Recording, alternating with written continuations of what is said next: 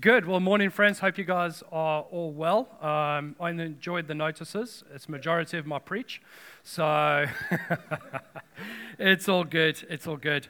Um, so, for those of you that I haven't met, my name's Quinton, uh, part of the team at, uh, Grace City. And yes, wearing my brightest pink shirt today, but that's because the weather is just incredible out there, isn't it? And I'm really looking forward to the barbecue. So, yeah, please make sure that you guys hang around afterwards.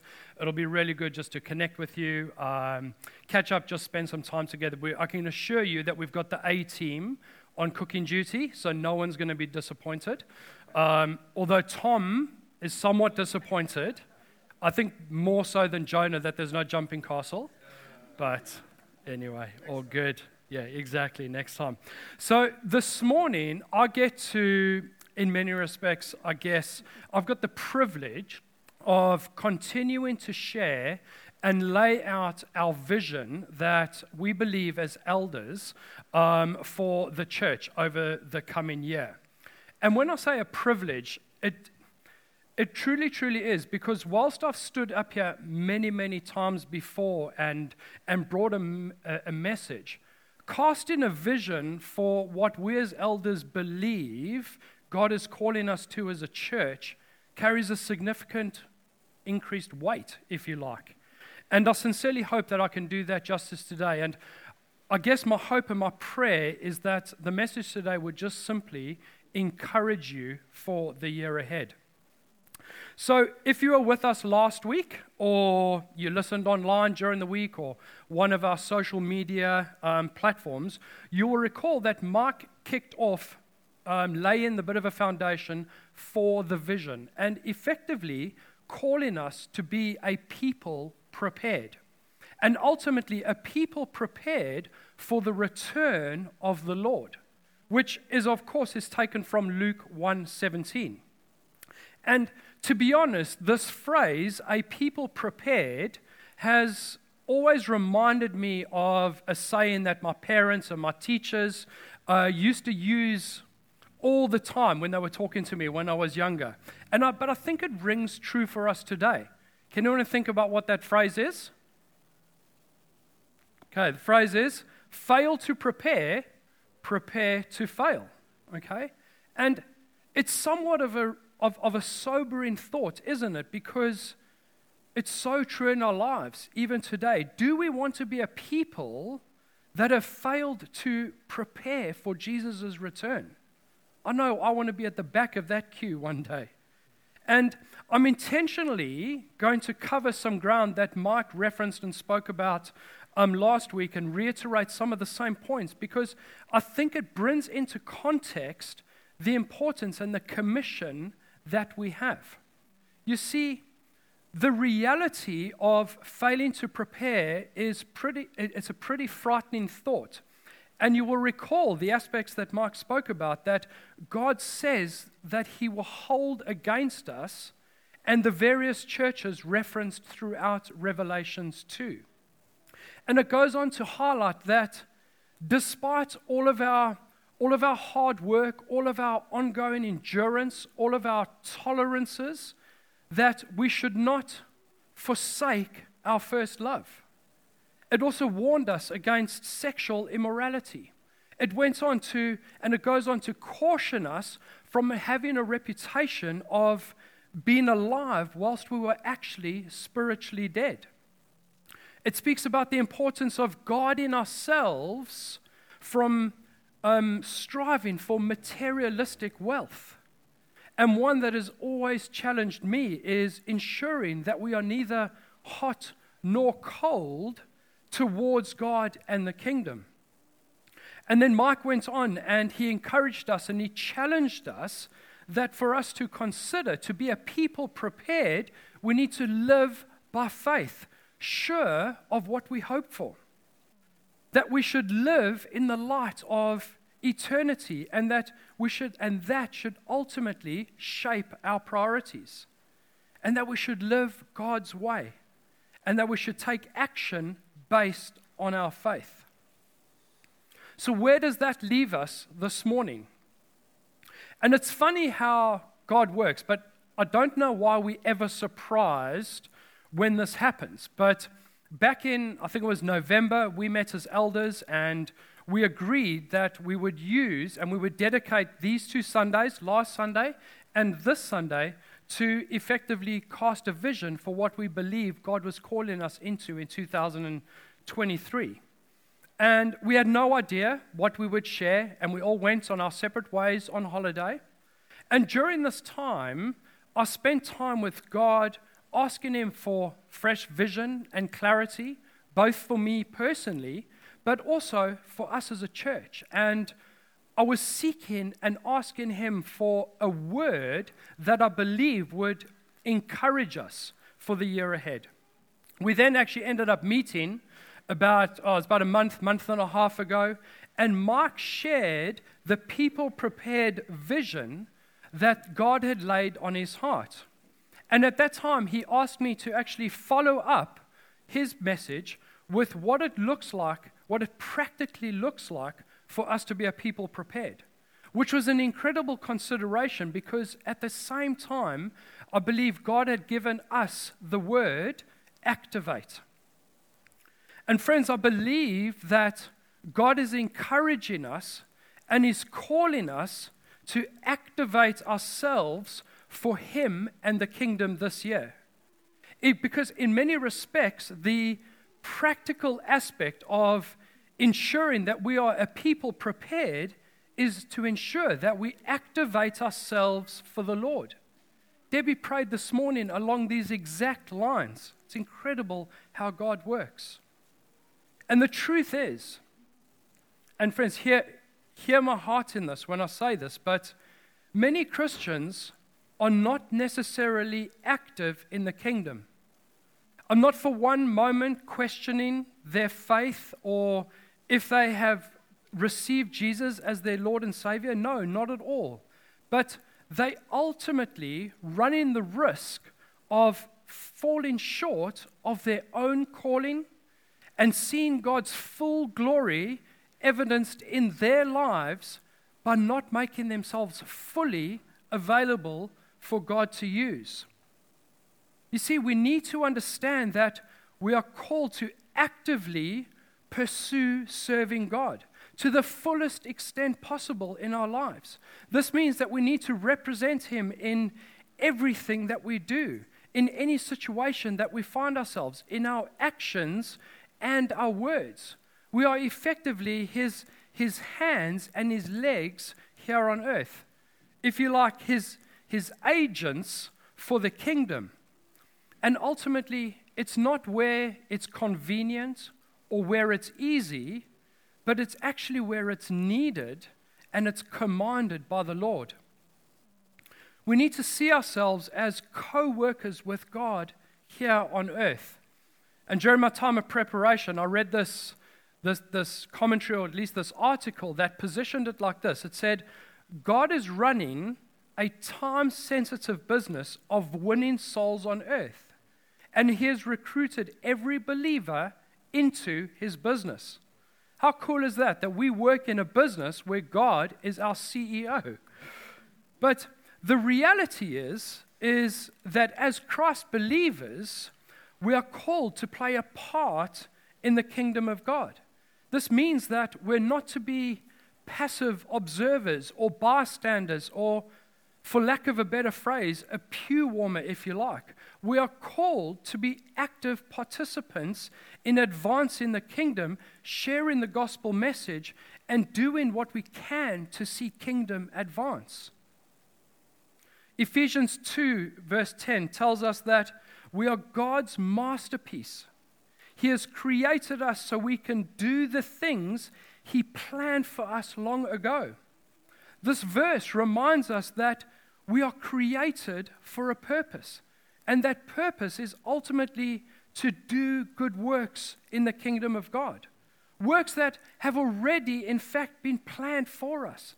These are paths, these are, these are opportunities that are already created for us that we simply need to step into. We have to ask ourselves if we are truly living up to that.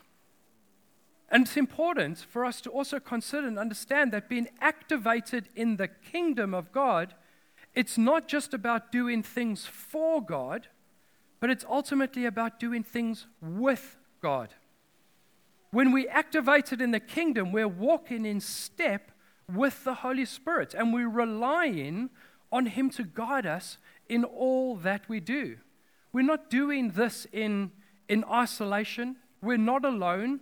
We are partnering with the Holy Spirit to see kingdom advance. This has to be our number one priority. Because let's not forget that in Matthew 6:33, God commands us to seek the kingdom of God above all else. This means putting, putting God first in our life, to fill our thoughts with His desires, to take His character as a pattern for our life, and to serve and obey Him in everything. We should ask ourselves, what is important to me this year? People, objects, goals, and other desires. See, these, these can all compete for our priority. And if these, and any of these things, they, they can quickly become the most important thing to us if we don't actively choose to put God first in every area of our lives. And as we consider this and the importance of acting, of activating ourselves for God, there's only one outcome that I hope we can accomplish during our time here on earth and before Christ returns. And that is for God to, to consider how we have activated ourselves for the kingdom and then turn to us with his big, open, wide arms and the biggest grin, smile on his face, saying to us, Well done, my good and faithful servant. How can that not motivate us to do more for God this year? You see, our Father expects to see us at, at our duty post, faithfully serving by the time He returns. Surely this is only possible if we are active but here's the thing the, this, the wonderful promise, the, the, the encouragement that we need is that through this activation and through this appointment by God, we are assured in John 15 that fruit will abide in us. But let's just have a look at that verse in, in just a little bit more detail. There's a key word in there. And the key word here is we need to go and produce lasting fruit. It calls us to be active. It's only through us through us going, it's only through the doing that the activation of producing fruit occurs. I just love that. And friends, I get it. The the activa- activating ourselves, stepping out of our comfort zones, these can be scary, these can be potentially frightening, uh, frightening things. But I want to encourage your thinking a little bit further today. As many of you would know or may know, over the last couple of weeks, I've been up and down to Melbourne for the Australian Open. Yes, it's been tough, but someone's had to do it. but we as a company okay, we sponsor the event. Okay, and although the slide is behind me on the screen, this isn't a marketing uh, sales pitch. Okay, but bear with me. So I'm going to ask Does anyone know or recall if they saw what our marketing campaign or our slogan was for the tennis? No. So what you're saying is marketing dollars well spent. Okay, tens of millions of marketing dollars well spent. okay, the phrase that we used was do more and fear less. Okay? But essentially, what it's saying here is what risk would you take if you feared less? And in this scenario, we, we draw in the parallel that, okay, we, we're doing boring insurance talk here, but drawing the parallel that insurance should help you fear less. So for example, if you go snowboard, would you want to go snowboarding if you knew you had travel insurance in case you hurt, got hurt and it protected you? That type of thing. But this morning, as we've leaned just a tiny little bit into what it means to be an activated Christian, a people prepared for Jesus' return, I would ask you, what would you do more of for the kingdom if you feared less? It's an incredibly challenging question, but and it's only one that you can consider personally and take before God and ask Him to help and reveal to you and kickstart the year with. Because the reality is, is that being activated in the kingdom involves a willingness to take risks and to step out of our comfort zones.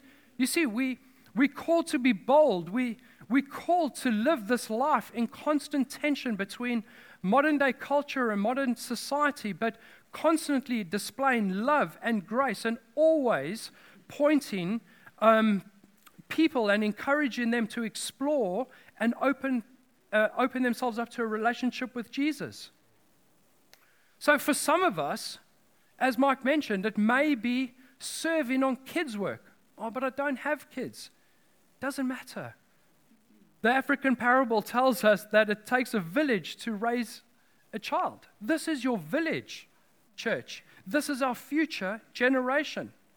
For others, it may be a Saturday morning prayer meeting. Goodness me, that fills me with fear.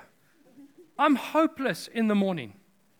But when we understand that the Lord's Prayer itself starts with our Father, we understand that prayer, that prayer is something that we should be doing together collectively as a church family. Doesn't that change our view? And we were, as elders would love us to make to make church prayer a priority this year and a priority in our lives, whether that be from the prayer meeting before the service, through our life groups, to we, we, we preached on, on prayer previously, and I spoke about coupling prayer, coupling prayer, all the way through to our corporate gatherings. And what about life groups? Do we fear leaving home during the week because we're tired? And we ultimately fall short of the incredible blessing that it is to be part of a life group. Some of my best moments as a Christian have been in life groups. Why wouldn't we want to activate ourselves for what God wants to do in these intimate, life giving environments? And as we go into a few days of prayer and fasting, the fear of the hunger pains, it's a real thing. But how much more rewarding is it to come together as a church family to pray for our community, to pray for our outreach programs, for God's presence to dwell amongst us, to pray for our regions beyond church families, and for our young people. This has to inspire us to do more and to fear less. And the Bible teaches us that every believer is given a spiritual gift, which is the special ability that enables us to serve others, and to contribute to the growth of the church. And as we actively serve others, it means that we need to be willing to put our needs, so others' needs, before our own, and looking for ways to meet the needs of those around us. Friends, there are so many areas in our own church life that we can apply this do more fear less change of mindset too. Whether that be helping out at ESL or amongst our incredible food care community, it may be as simple as saying hello and a prayer for a grumpy neighbor. It's not about the what here, but it's rather about the action of intentionally activating ourselves and shifting our mindset for the kingdom this year. You see, it has to be about two things. It has to be about an outward focus beyond just these four walls, and then how we activate ourselves personally in our relationship with Jesus. Um, do you guys want to come up? Sorry. Thank you. This year should be a year that when we look back, stole her slides. But now I'm really going to read. but